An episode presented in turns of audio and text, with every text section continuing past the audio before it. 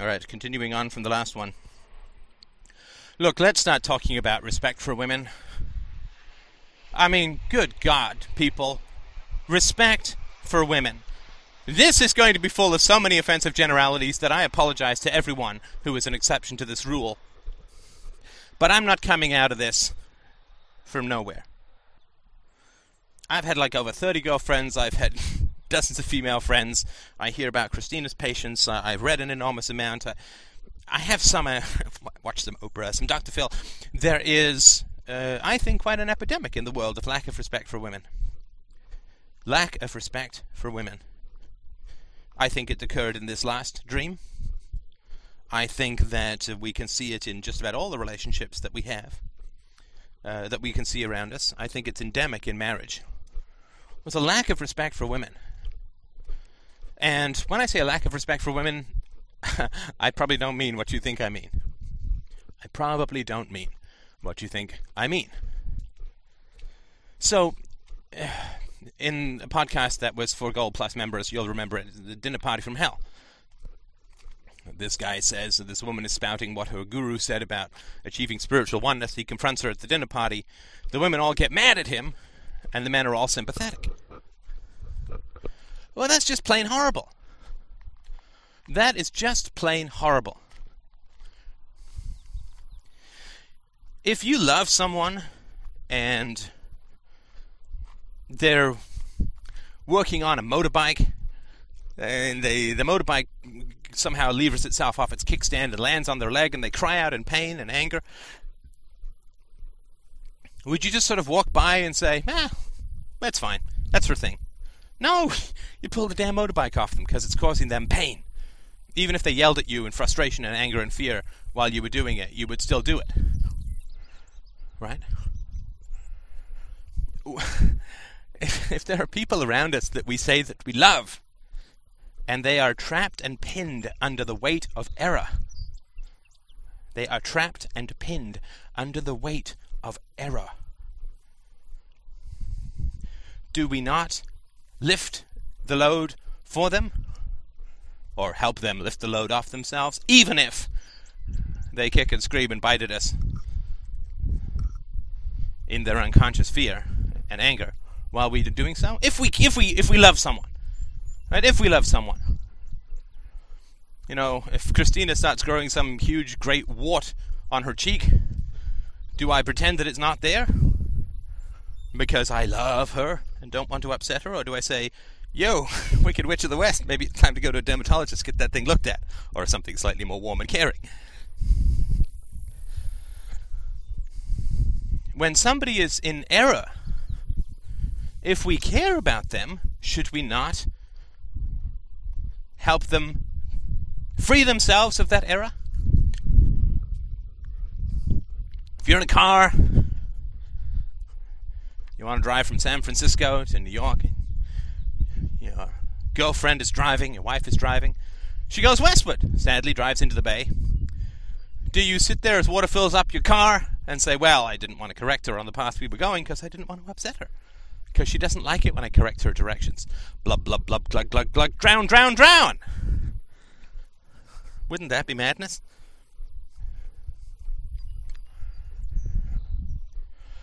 Respect for women means respecting that they can accept correction. Lord knows men have to accept correction to be in relationships with women. And this doesn't always have to be unpleasant.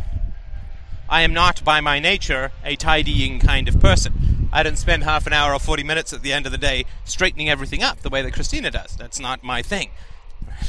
Not when Unreal Tournament, the board, or a podcast, or a book is calling. I can't quite prioritize things that way. But I knew that, and Christina's not at all a nag. She's very much the opposite of a nag. She's like, you know, whatever makes you happy, do what you want, and not in a passive-aggressive way. She genuinely means that. But I've learned, uh, I have corrected my behavior, not because of her bullying, but because of my desire for her happiness. Also because I wanted to work from home. Anyway, we'll come back to that another time. But there's correction, there's change, right? In uh, in behavior. in relationships. Uh, we, we have to allow each other to correct each other, because we have mistakes. And one of the things that's great about being in a relationship is you get somebody else's perspective on your mistakes. You get that feedback of somebody watching your back.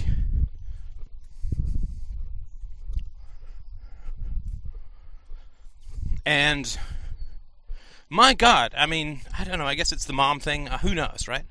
Probably it's the mom thing. But men, holy crap, do they allow themselves to be pushed around in relationships.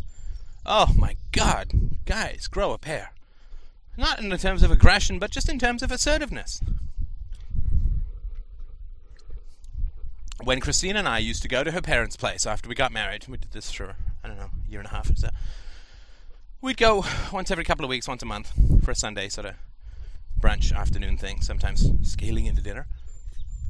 And, of course, it was not hard for me to notice that Christina vanished psychologically during these interactions. She wouldn't talk, she wouldn't come up with any topics. So then I was sort of forced into this situation where I was trying to have a conversation with an elderly Greek couple whose English wasn't the best, which it seemed like an outreach program from the verbal diuretics, right? It, it, it was just weird, right? It's like, wh- why am I over here in Stony Creek with this old Greek couple? Like, uh, you know, it doesn't make any sense. It'd be like if I drag Christina over to my family's that she didn't really particularly hmm, like or dislike, but and, and didn't talk, and left all the burden of conversation to her. Well, that's a cry for help. It's not a conscious cry for help, but I noticed that when Christina went over, she would self-erase. She would uh, go to her happy place, which was A B H, anywhere but here, and, uh, right? So what am I going to do? Well, I'm going to say, hey, do you know, I've really noticed, let's sit down and talk about this, I've really noticed that when we go to your parents' place, you really vanish.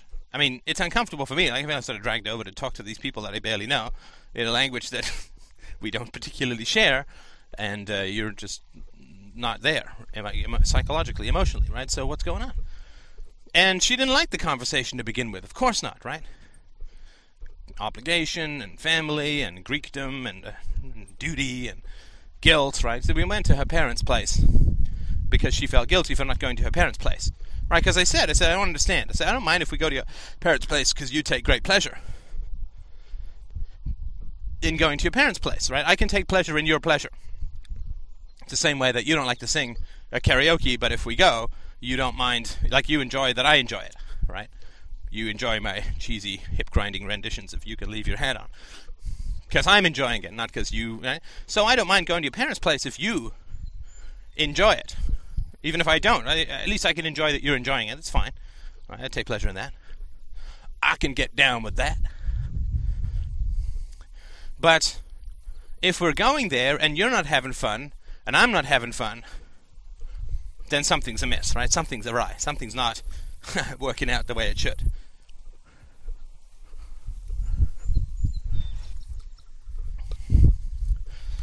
Um, some friends of Christina's. Not friends anymore. That's the great cataclysm of philosophy, tends to irradiate uh, a large number of false relationships. We'll call them Bob and Barbara.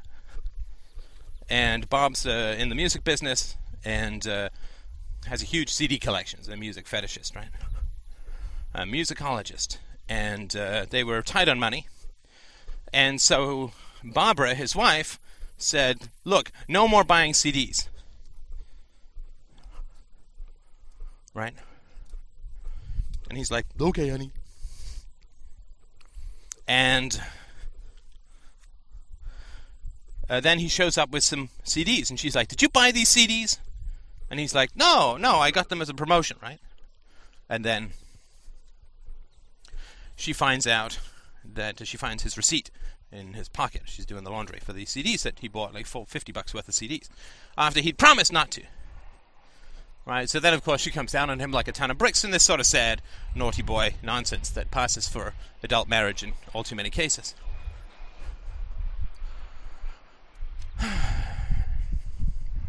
Oh, there's tyranny around engagements and birthdays as well, too, right? So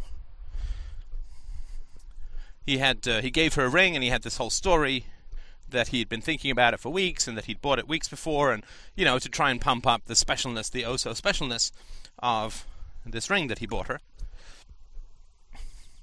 And again, she finds the receipt, which was, it was bought the morning of, right?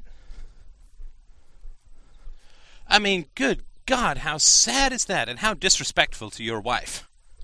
How disrespectful to your wife. And the, the, um, men disrespect each other, women disrespect... I'm just talking about this particular issue, right? Ooh, she's going to get upset. So fucking what? So what? She's going to get upset. Do you care about her?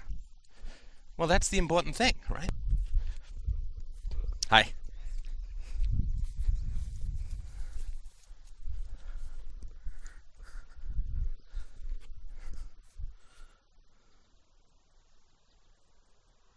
It's that sort of classic question. Do you tell your partner if they're if she's putting on weight? Well, if she's gaining weight and she says, do you think I'm gaining weight? Or if you just notice it, then you need to say something if you respect her. Right? I mean, this is called integrity. And this is called kind of like acting on the premise of love. Acting on the premise of love is not just hiding unpleasant truths from your wife or your girlfriend. Because, ooh, she might be upset if I tell her the truth. But that's not your, her being upset is not your business. The truth and, and watching her back and looking out for her is your business. So the husband of this theosophist who was on a couple of months ago on the call-in show, right? So she believes all this nonsense about theosophy. He's got to stand up for her better nature, her better side, and say, honey, I know you love this stuff. It's not true. Like, you got to give it up. You got to. Arr, she's going to get arr, angry. Oh, she's going to get upset. So, frackin' what? So what? I mean, if you got, if you got to give your kid an inoculation, you try and lead them through it as tenderly and as carefully as possible, but they still got to get the needle stuck in them. And I don't know about the inoculation controversies, but let's just take that as an example. If your kid has to eat his vegetables, right? He's got to eat his vegetables. If your kid throws a tantrum in a store because you're not buying him a candy bar, you don't buy him a candy bar. You don't use other people to manage your own emotions. It's pretty core in the new book. Available next week from Lulu dot com. Untruth, the Tyranny of Illusion. The link will be on the board and repeated endlessly here. You don't use other people to manage your emotions. You deal with them in an honest and forthright and truthful manner. Right? That's how you deal with people. If you want to be honest, if you want to help them, if you want to be their true friend, if you want to be their true friend, then you deal with them in an honest and forthright manner. You don't lie to them. You don't manipulate them. You don't. When you can, you can do whatever you want. But don't fool yourself that you're acting in any kind of loving and caring manner in, in such a case. Because you're not. You're well and truly not. So if your wife or your girlfriend is mired in some kind of illusion, and women are, men have their own, right, about machismo and income and sexual prowess and play-o-dom and all this kind of stuff, and do I have a prominent enough six-pack for some? So men have their own nonsense, for sure, and women need to help them out on that. But women have their own nonsense, too, uh, particularly around obligation and relationships and getting along and smoothing the waters and being social lubricants themselves and not causing any upsets and not causing any ruffles and so on, right? But if you allow a woman's, quote, upset to prevent you from helping her free herself of error, then you don't love her. You're using her.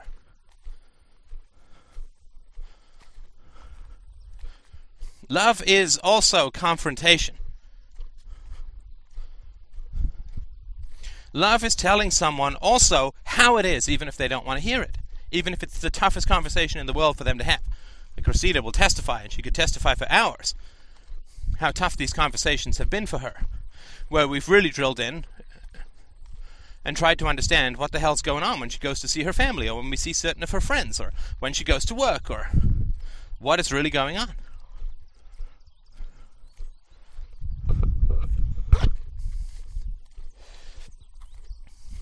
She had a friend at work.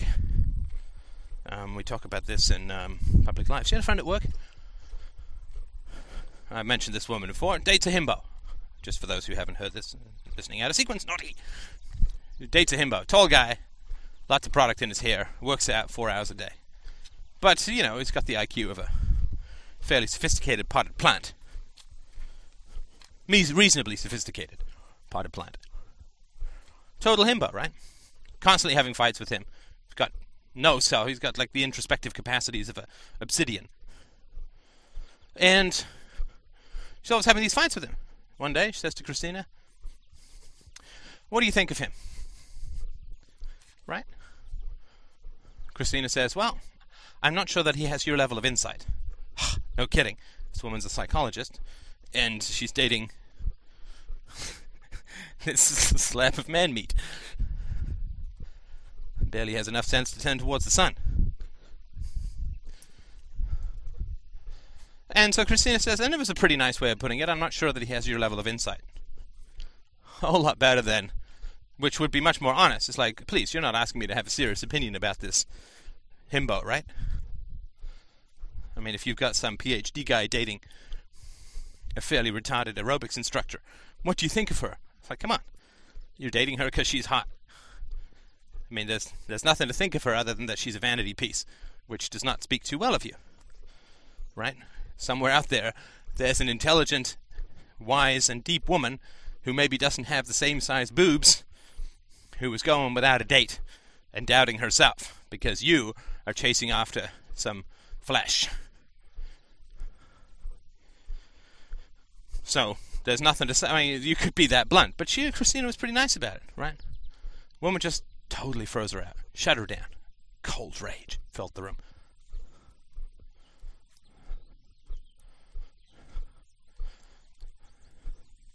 Well, you you press on. Right? You you press on. I mean, or you say, well, I don't really care about this person.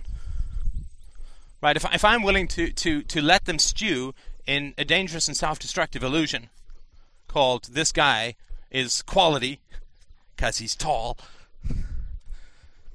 right? If I'm willing to let her stew herself in a self-destructive illusion called maybe I'll get married and have kids with this guy when we fight like cats and dogs in a barrel rolling down a hill, because there's such different levels of intelligence and insight, although it could be said that if the woman's dating this guy, the level of insight that she is capable of is not that high, but she's got the vanity, right? The problem of vanity, because she's pretty attractive. And so uh, if uh, if Christina is going to say to her friend, "No, he's great, he's fine, the, you know, he's pretty much Stephen Hawking uh, in a six foot six strapping build," right? Then uh, obviously doesn't care about the person, right? Because these they've been dating for I don't know two years or whatever. They met on vacation. It's going to be a fling, and they end up dating for a long time.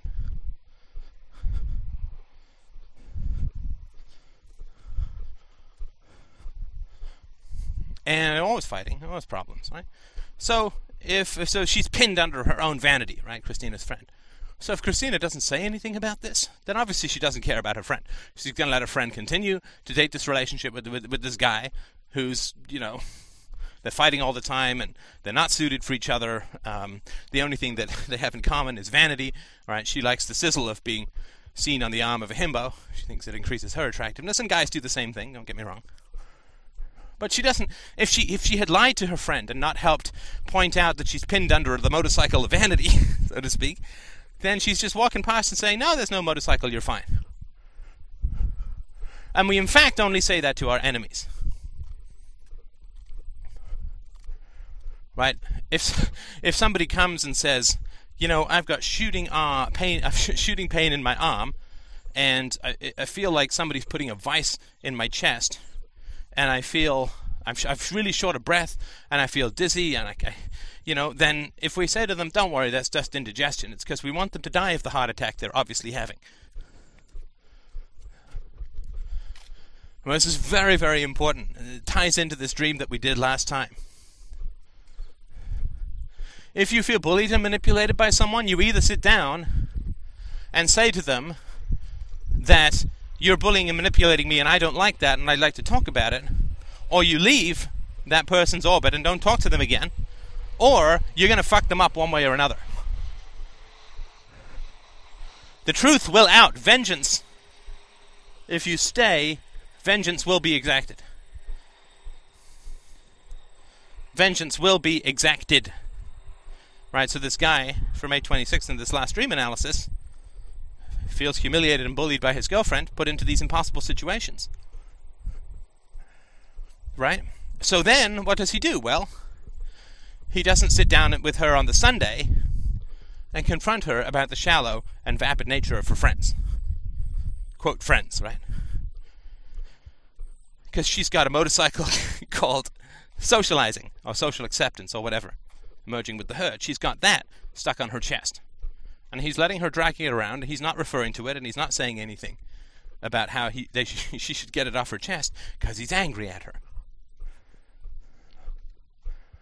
Right? Because he's angry at her. If I go to a doctor in a free market situation, keep taking his treatment, and don't pay him, at some point he's just going to stop treating me. Right? And if he's really angry at me, he's going to notice signs of some significant disease and tell me that I'm fine and don't need to change anything. Right? If my lung doctor really hates me, he's going to tell me, oh yeah, you should keep smoking, it's really great for you. Or he should ignore the cancer on the x-ray in my lung. Sorry, all these gruesome metaphors are showing up. Over the last week I had these chest pains because I basically pulled a back muscle, but it was really embedded in my chest. And uh, I went to see the doctor, and it was just a muscle thing, but man, a little scary, right? I'm having a heart attack! So I've actually been off the gym for about a week, just letting it heal. Right, so, so if my doctor really wants to kill me, right, then he's going to see uh, the terrible shadow of lung cancer on my x-rays and not tell me about it. Just ignore it. Say, hey, how's it going? What's new?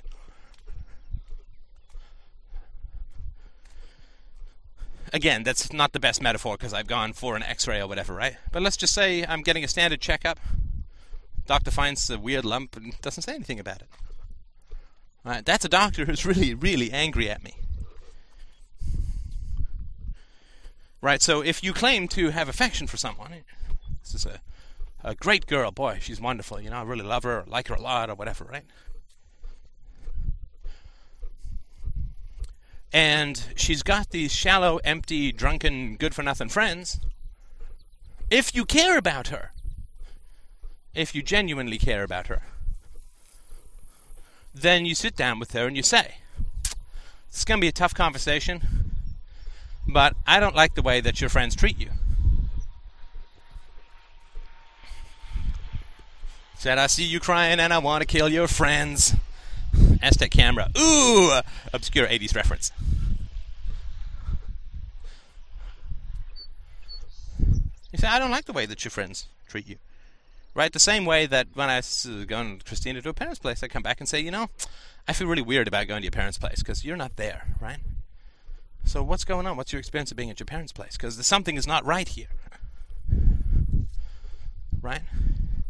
If my in-laws are unconsciously bullying my wife, then I want to help her. I don't want anyone to hurt my wife.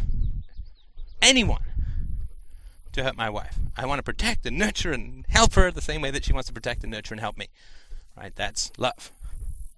And if it means tough conversations, then it means tough conversations.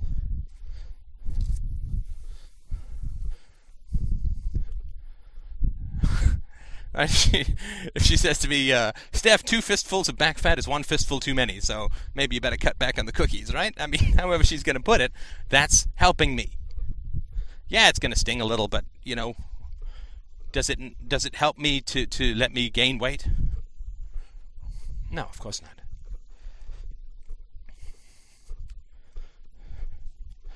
So, you sit down with your, your girlfriend and you say, you know, I think your friends are kind of shallow and empty, and I kind of need to figure out what's going on here.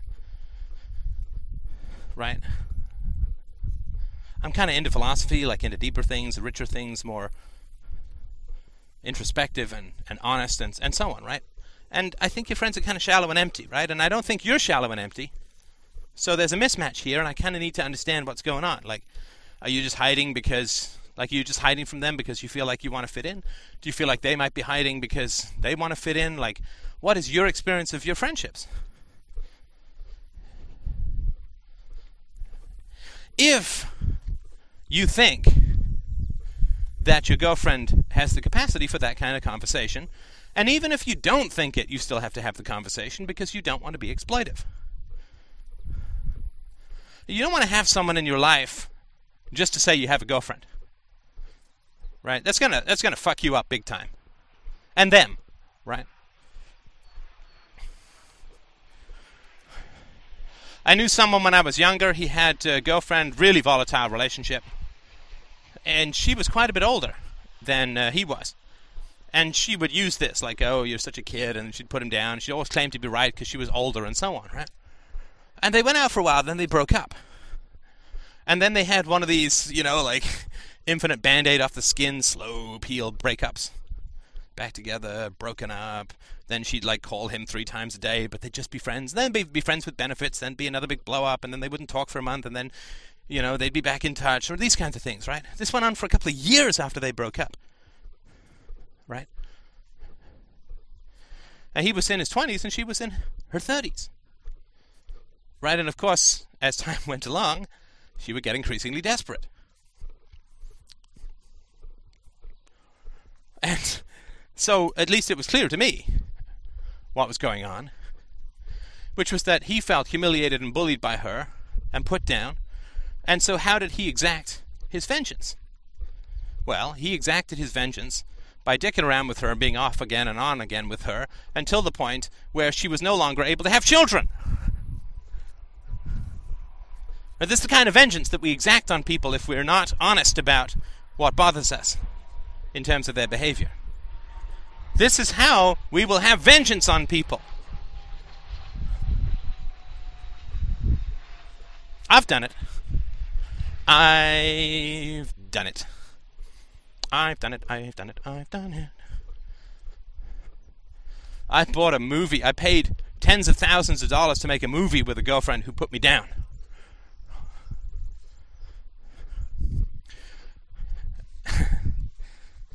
That was vengeance. Right?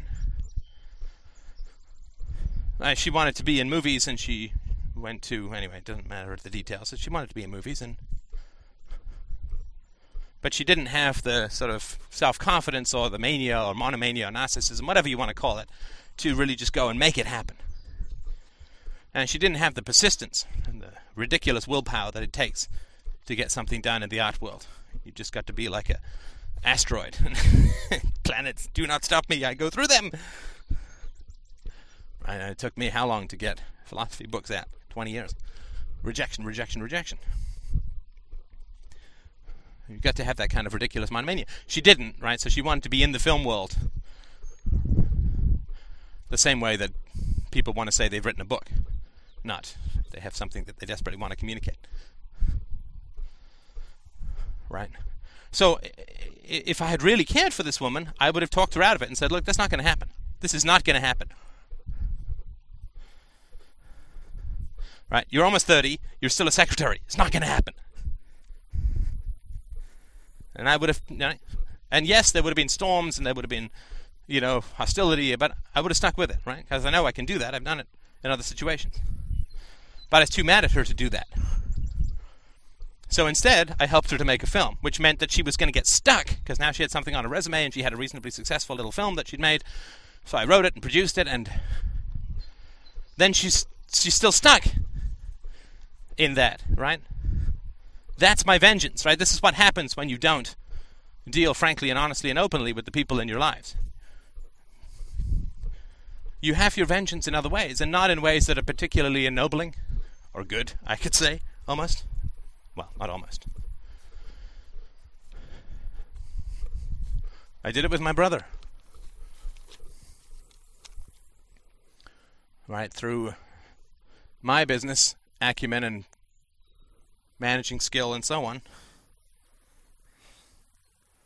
Right, I mean, This is all very advanced, and I'm sorry for springing it on you, but I hope it makes some sense in your world. So my brother would continually betray me when we were in business with regards to clients and business partners and so on. He'd make all these promises to clients, which then I, as the chief technical officer, would have to find a way to fulfill, so I would have to end up exploiting others because I was exploiting, right? This is sort of what Terry's story in The God of Atheists is about. So did I sit down with him and say, look, this has got to stop and this and that? No, what I did was I had vengeance on him. And so what I did, of course, was I managed to pull all of these things off. I fed his bad habits. I enabled his bad habits. That's what passive aggression is, right? I enabled his illusions. The woman who goes and gets her alcoholic husband a drink is killing him. She's enabling him. It's, it's aggression. It's, it's, it's rage. It's murderousness. Right? It's the vengeance of the slave. So I reinforced his illusions. I would get things done. I would pull it off magically, powerfully, properly. Nights and weekends of coding. Mad motivational skills with my employees. I'd make it happen. I'd get it done. I boosted his income. He took on all of these expenses. He never corrected his behavior. I reinforced the worst behaviors that he was capable of. Lying, weaseling, cheating, exploiting. I enabled all of it. And sealed him up. Right, this is the vengeance of the slave, the younger sibling, often. I sealed him up in his tomb of illusion, and I've done this a number of times in my life. And I have since learned better. That is the most terrible and terrifying form of vengeance.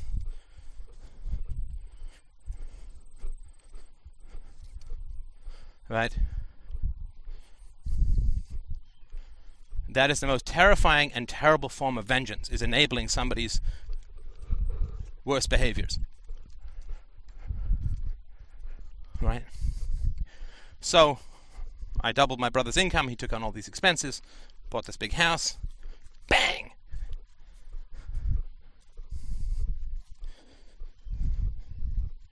Then, it cost him far more than he made.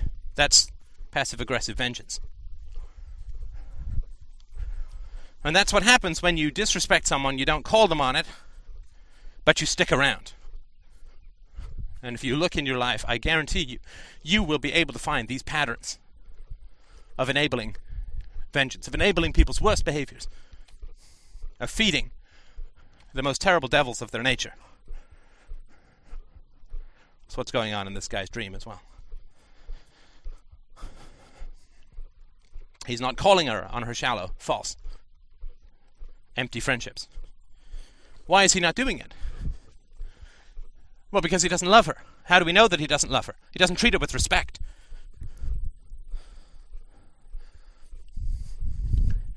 He's treating her as a babysitter would treat a cranky and spoiled child.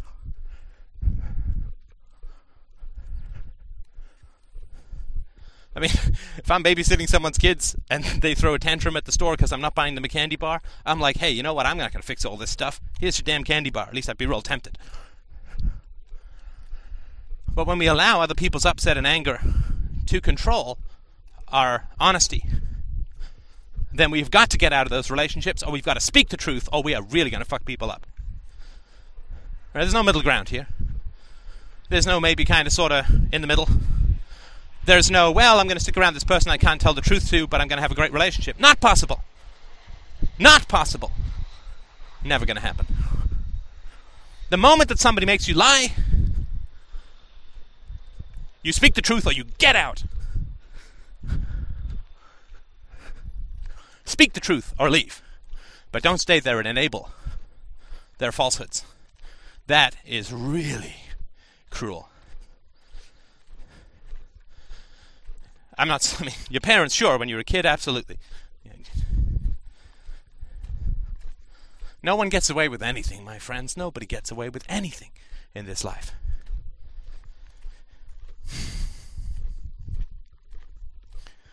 So, you have this, uh, again, it's with relation to the last, right, what happened You had this empty, stupid, vapid, drunken night with empty, stupid, vapid, posing friends of your girlfriends, and she barely drunk. It's kind of cruel. And then the next day you get together, and what do you do? Do you talk about, well, you know, your friends are kind of empty and vapid and shallow, and I'm concerned that I'm concerned about your motives because I care about you. I'm concerned about your motives as to why you're socializing in this kind of way with these kinds of people. But that would be the action of somebody who loves, who respects. Yeah, she's going to get mad. Yeah, she's going to do this. She's going to do that. But so what? But so what? If you care for the person, then you stand up for what is best within them, not for what is worst. You stand up for what is best within them, not for what is worst. And the way that you stand up for what is best in someone is you assume that they're going to have the integrity and the honesty to listen to hard truths. Truths. I, I guarantee you that your perceptions about your girlfriend's friends are true and valid. Either you're going to respect her enough to have that conversation with her. You're going to respect her enough to have that conversation with her. And rescue her from the quicksand of social conformity and illusions and so on. You're either going to do that, or you're going to leave her because you don't respect her enough to have that conversation. But if you stick around and kiss her and paw at her and go and have chats with her in the park where you don't bring up the salient issue of her friends and the damage that they're doing to her, I mean, if this woman's an alcoholic, and it sounds like she certainly has this potential, and her friends are centered around drinking, her friendships are centered around drinking, how on earth could her friends be considered to care for her? Right? If if Christina is, is an addicted smoker or something, and I keep smoking around her, and keep offering her cigarettes and chide her for not smoking. I mean, do I care for her? If Christina said, we have to move to Timbuktu for X, Y, and Z reason, and we had to, hey, guess what? Going to Timbuktu. If Christina says, I'm now allergic to alcohol and can never drink again in my life, I would not drink again in my life. I mean, if she loved to drink, which she doesn't, but if she did. Right? I would never cho- choose a drink over my true love. I would never choose a cigarette over my true love. I would never choose, right? I mean, it doesn't mean I'll occasionally choose a cookie over, you know, longevity or whatever. But I also exercise and eat well in general. Right, so if you are, you know, your girlfriend is a potential alcoholic, has difficulties with alcohol for sure, right? So what she should do, of course, is she should sit down with her friends and say, listen, friends, I have a real problem with drinking. It's a real challenge for me. And so I have difficulties. I have real difficulties going out and drinking in this kind of way with y'all. So, I mean, I'm not going to try and control your behavior because it's not your job to fix my drinking problems. I think that maybe we should have a talk about our drinking, right? Because it seems like every time we go out, we go to a bar and we drink. And not like one or two drinks a night, but we drink. Right? So I'm sort of concerned that our our friendship is kind of re- revolving around drinking, which is kind of like social alcoholism. So I'd sort of like to propose, I don't want to control everyone's behavior, right? But if I can't, I can't come to the bars drinking with you because it's real hard for me. I had a big problem with alcohol. So I'd sort of like to propose the following. Why don't we have a night where we play Dungeons and Dragons? No. Why don't we have a night where we do something that doesn't involve drinking? Like, not at all. We go bowling or laser tag or whatever it is, right? Mini golf. It's something that doesn't involve drinking. Can we, can we do that? Right now, of course, if her friends really value her companionship, her friendship, and care about her, right, then they'll have that conversation. Right? They may not all immediately agree to become non-drinkers, right? It doesn't particularly matter. But they'll have the conversation to say, you know, we love hanging out with you. You're a great person. If I have to choose between getting drunk and having you in the group, I'm not going to choose getting drunk. Right? that would not be a very high priority. And of course, that's what any friendship would involve, right?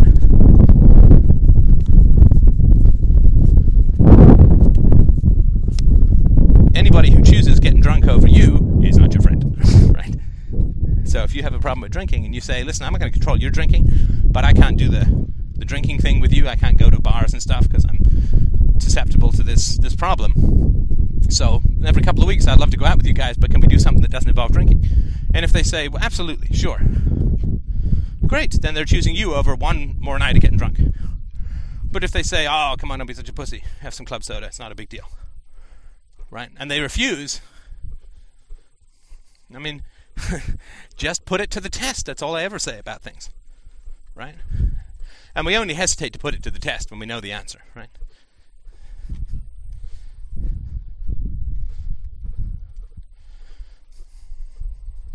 If your friends say, I'm not going to give up on any of my drinking, to hell with you. If you can't drink with us, you're not part of the group, then clearly you're less important to them than a beer. You just got to look at that fact in the face. Straight in the face. I am less important to my friends than a couple of drinks. Are they then really my friends? Well, no, of course not, right? Of course not.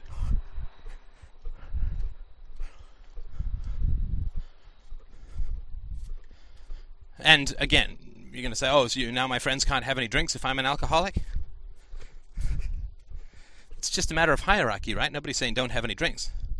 But going out to get drunk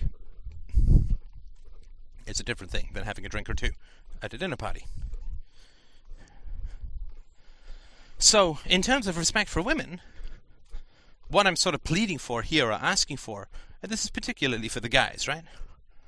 Is that if you really love and care and respect your woman or the women in your life, whoever they are, your mom, your sister, girlfriend, whatever, don't be bullied.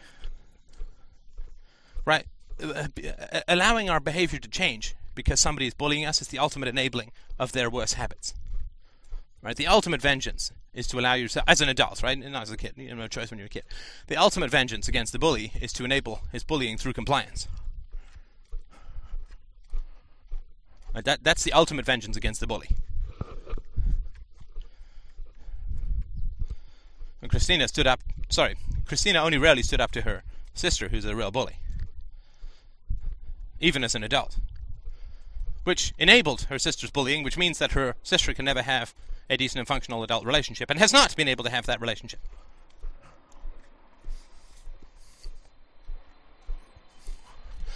Fairy tales are full of curses that come out of nowhere and strike people down for the rest of their lives.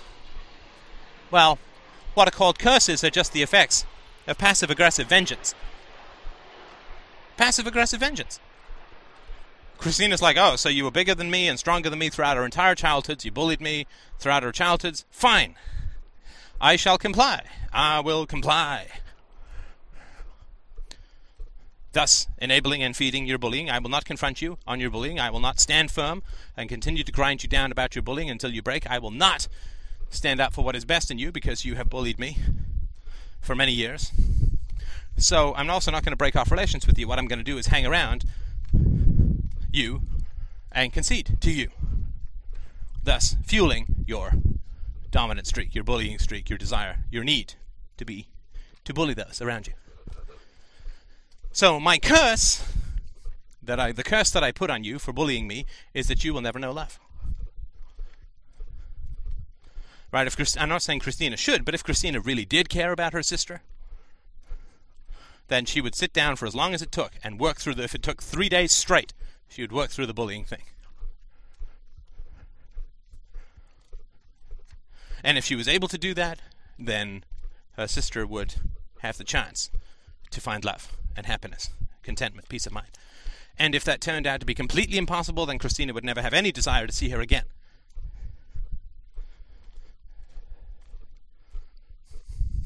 But because Christina didn't do that, and of course that's a, not, the, not the most common suggestion in the world, but it is, I think, the essential one. Because Christina didn't do that, she hung around her sister, did not confront her on her bullying, except on rare occasions when she snapped, thus enabling the bullying, thus cursing her sister with a loveless, futile, Live!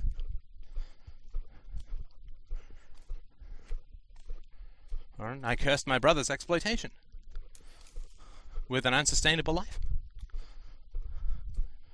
This is uh, this is the dark side of compliance. This is the vengeance of compliance. This is passive aggression in action. This is the mysterious curses which strike people down.